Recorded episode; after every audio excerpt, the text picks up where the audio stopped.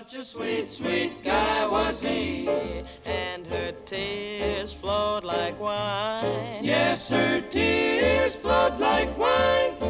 She's a real sad tomato. This is a story about being unhappy. Valentine.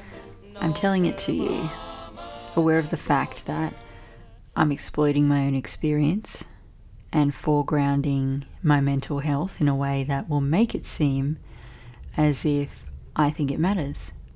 Maybe that I think it matters more than your experience, or my friends' experiences, or those of someone who ended up on the news. You know this is only a story. I'm telling it to you because the whole thing was really lonely. She was a sob, sob sister. Sob, sob, sister, Lying on a pillow. weeping like a willow. My, oh my, how that baby could cry. I've been told I was a happy baby who laughed a lot. I was a happy enough kid, even a happy ish teenager. I was listening to a lot of Smiths and an almost constant stream of Tori Amos, but I was pretty much always deeply enjoying my misery.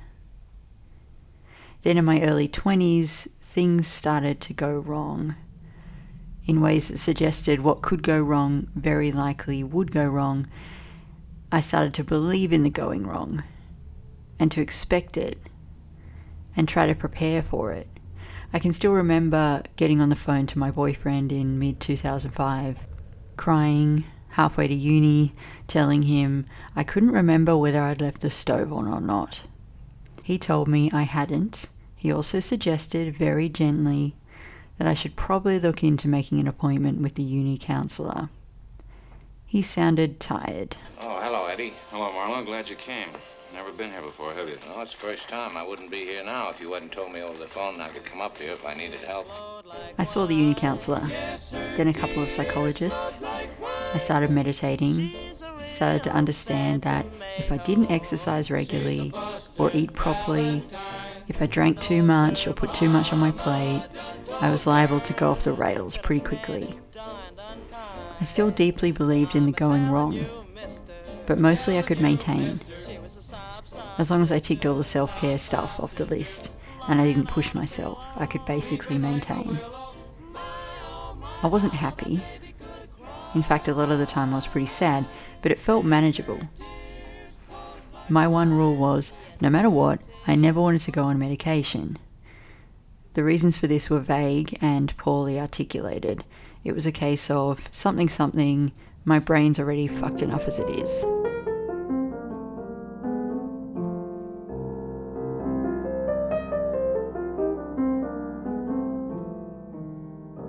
By the end of 2020, whatever maintenance I could manage was no longer even close to working. If you're listening to this, you've also lived through the last few years, so you also know that things were bad and then they got worse. The first night we were properly allowed out, mid November that year, I got blackout drunk, said heinous things to one of my dearest friends. That was a Friday, after that, I went all the way to the point where you stare at the void and wonder how bad could it really be? Hospitalization was discussed. Within two weeks, I was on medication. The day after the bad, drunk, screaming night, Saturday morning, I drove out of Melbourne to the place I'd booked myself a few weeks earlier. The plan had been that I would go away for a while, relax, center myself after a horrible year. I arrived catastrophically hungover with two poetry books Mary Karr's Tropic of Squalor and the new best of Jane Kenyon. Of course, what I'd chosen to do to feel better with my insane mind was also totally insane. I'd rented this huge country house with nothing around it where I was going to stay by myself for nearly a week. And do what? supposedly read and write. I was lonely the minute I got there. There was almost no reception, so anyone I called could barely hear me. At night, I was terrified. There was no one around. The tap in the bathroom wouldn't stop dripping. I don't think I slept more than two hours at a time for the next four days. In the daylight, the place was so beautiful birds, trees, sky. I could barely look at it. Then it would get dark, and the tap would keep dripping, and I'd lie in bed and stare into the dark and check my half working phone. Eventually, I picked up the Mary Karr. So, I really can't explain why I would have brought this book with me because I hated this book. I thought I hated these poems and particularly hated the fact that Mary Karr has two poems in this book about David Foster Wallace, who she dated in like the 80s or something. it just seemed really milking it, you know? So I didn't, I don't know why I brought it with me. It's totally weird. Um, but it was very useful at the time. And yeah, I really, re- I read this poem over and over again. It's called Wisdom, the Voice of God. It's, you know, like this episode, just deeply earnest. Um, it goes like this 90% of what's wrong with you could be cured with a hot bath, says God through the manhole covers. But you want magic. To win the lottery you never bought a ticket for. Tenderly, the monks chant, embrace the suffering. The voice never panders, offers no five year plan, no long term solution, no edicts from a cloudy white beard hooked over ears. It is small and fond and local. Don't look for your initials in the geese honking overhead, or to see through the glass, even darkly. It says the most obvious shit, i.e., put down that gun. You need a sandwich. Do you think she's having a go at Mary Oliver with the geese thing? I think she Mary knew something I was trying at that point to understand for the first time that I couldn't think my way out of this anymore. I tried the hot bath, but the water at the country house never got above about 30 degrees. I got out, freezing, and got back into bed. I continued to not sleep. I continued to check my half working phone. The thing is, you fall off the edge pretty quickly when you're not sleeping. One of the memories that makes me shudder from this little trip is that I drove myself all the way back to Melbourne, totally delirious with sleep deprivation. I couldn't sleep at home either.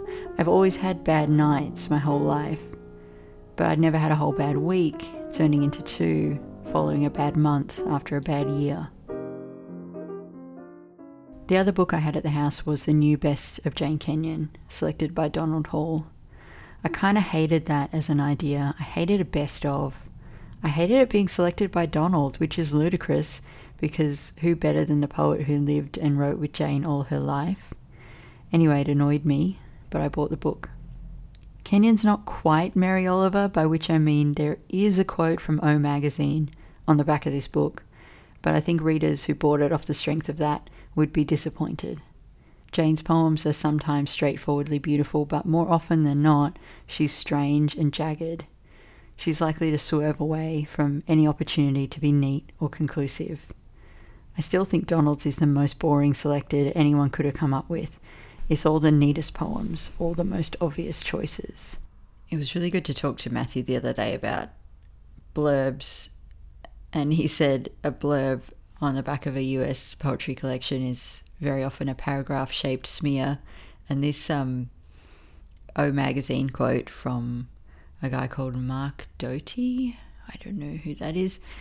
Uh, is very much that. It says readers couldn't choose a more trustworthy companion to the life of feeling than Jane Kenyon's poetry.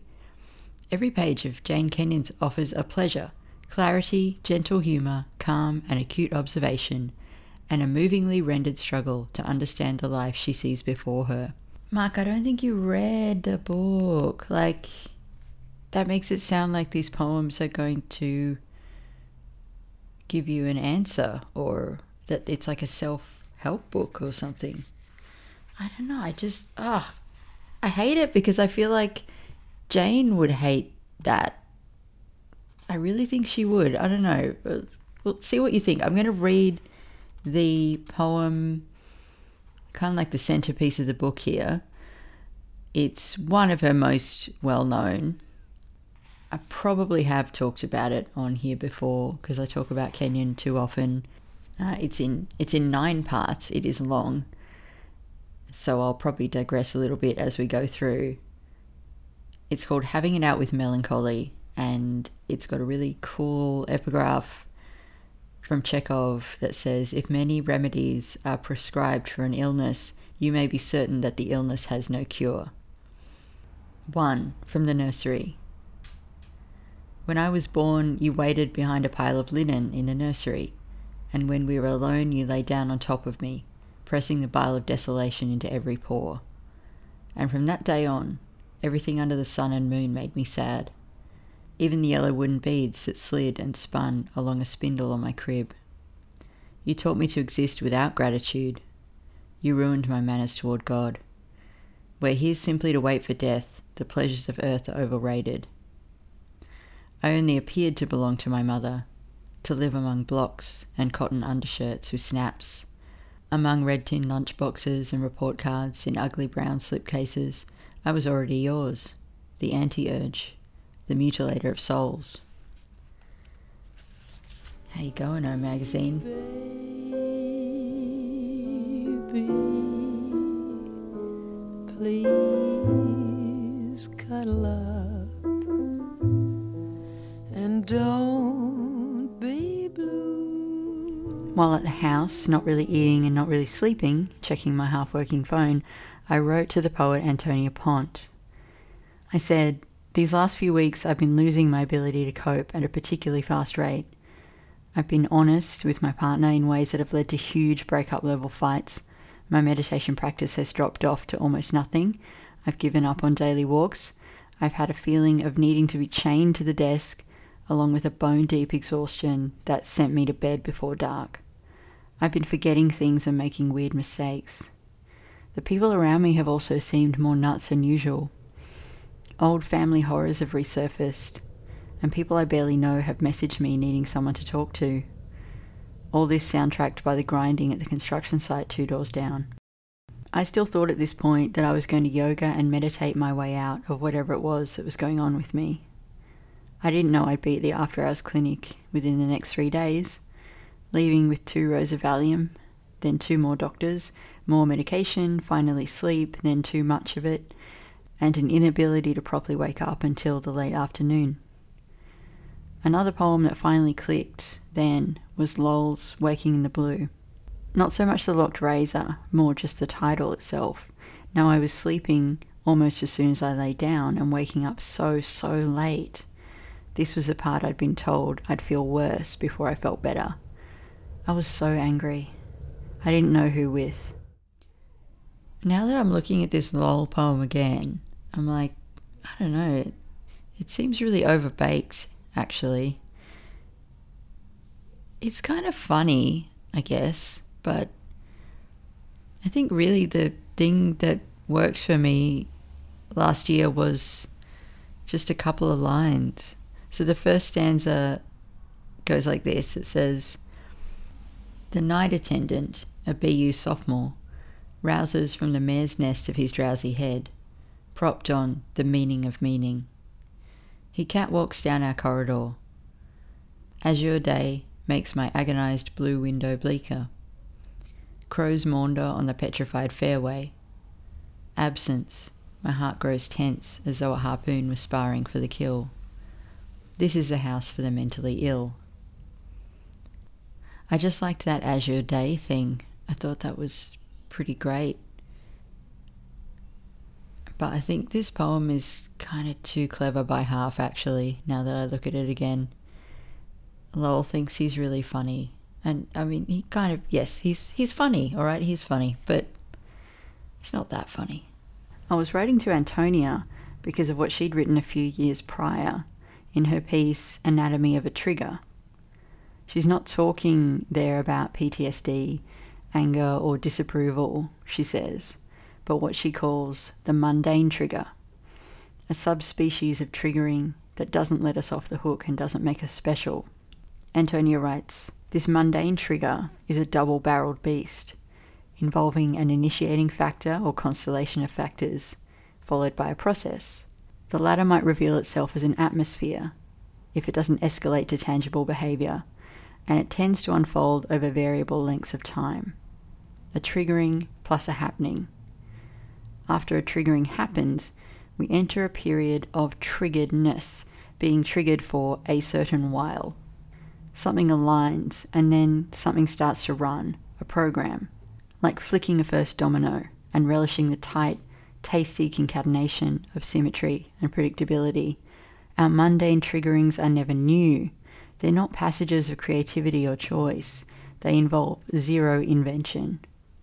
Often they're sinewy and full of decrepit, resentful force. They just won't die. They haunt us, but tediously and destructively.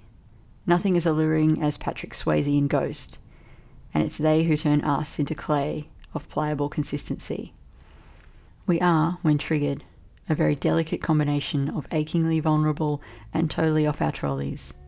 Raw, insufferable, diabolical. Baby, you know, dear, that I'm in love with you.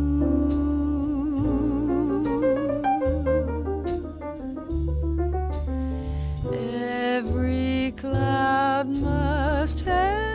Almost everyone I know is on medication, or has been.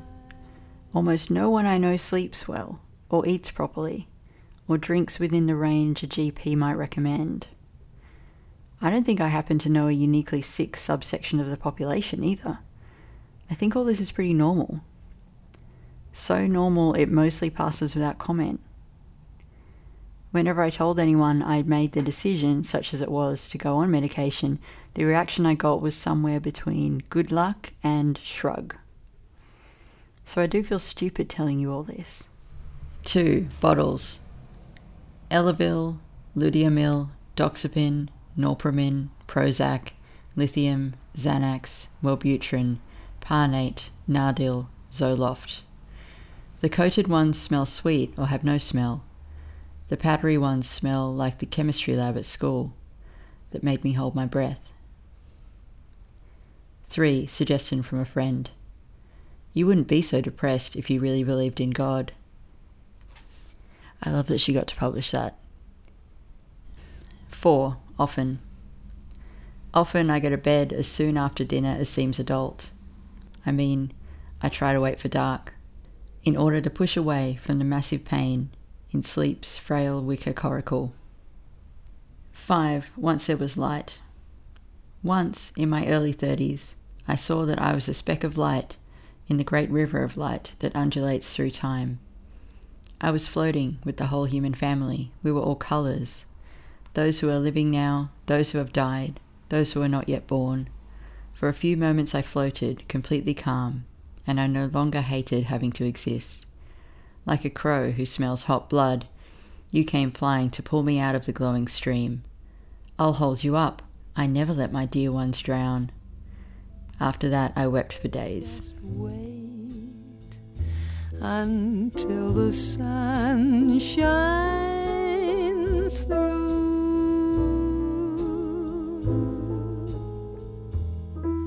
Smile, my honey dear.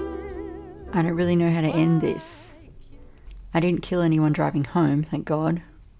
When I got there, the bathwater ran at a standard temperature, and there was someone there who was willing to come to the after hours clinic with me and sit with me through the grind of getting used to the meds and sleeping too much and feeling like I'd failed.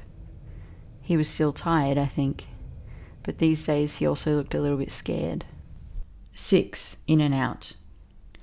The dog searches until he finds me upstairs, lies down with a clatter of elbows, puts his head on my foot. Sometimes the sound of his breathing saves my life. In and out, in and out. A pause, a long sigh. This is my favourite one. 7. Pardon. A piece of burned meat wears my clothes, speaks in my voice, dispatches obligations haltingly or not at all, is tired of trying to be stout hearted, tired beyond measure. We move on to the monoamine oxidase inhibitors. Day and night, I feel as if I had drunk six cups of coffee, but the pain stops abruptly. With the wonder and bitterness of someone pardoned for a crime she did not commit, I come back to marriage and friends, to pink fringed hollyhocks. Come back to my desk, books, and chair. 8. Credo. Pharmaceutical wonders are at work, but I believe only in this moment of well being. Unholy Ghost, you are certain to come again. Coarse, mean, you'll put your feet on the coffee table, lean back, and turn me into someone who can't take the trouble to speak, someone who can't sleep, or who does nothing but sleep, can't read, or call for an appointment for help. There is nothing I can do against your coming. When I awake, I am still with thee. That one really gets me too because it's like she's doing everything right. She's trying literally everything and nothing is working. 9. Wood thrush. High on Nardil and June light, I wake at 4, waiting greedily for the first notes of the wood thrush. Easeful air presses through the screen with the wild, complex song of the bird, and I am overcome by ordinary contentment. What hurt me so terribly all my life until this moment? How I love the small, swiftly beating heart of the bird singing in the great maples, its bright, unequivocal eye. Someone said to me a little while ago that they thought that at the end of the poem, Kenyon knows that she's going to die and that that is like a moment of her accepting what's going on. But I don't think that's it at all. I think that she, at that point, I don't think she had any idea that she was sick. And Think it's just a reprieve. Like the whole poem's just a circle. She's going to go back to the start and start again. Sorry about that, Oprah Magazine.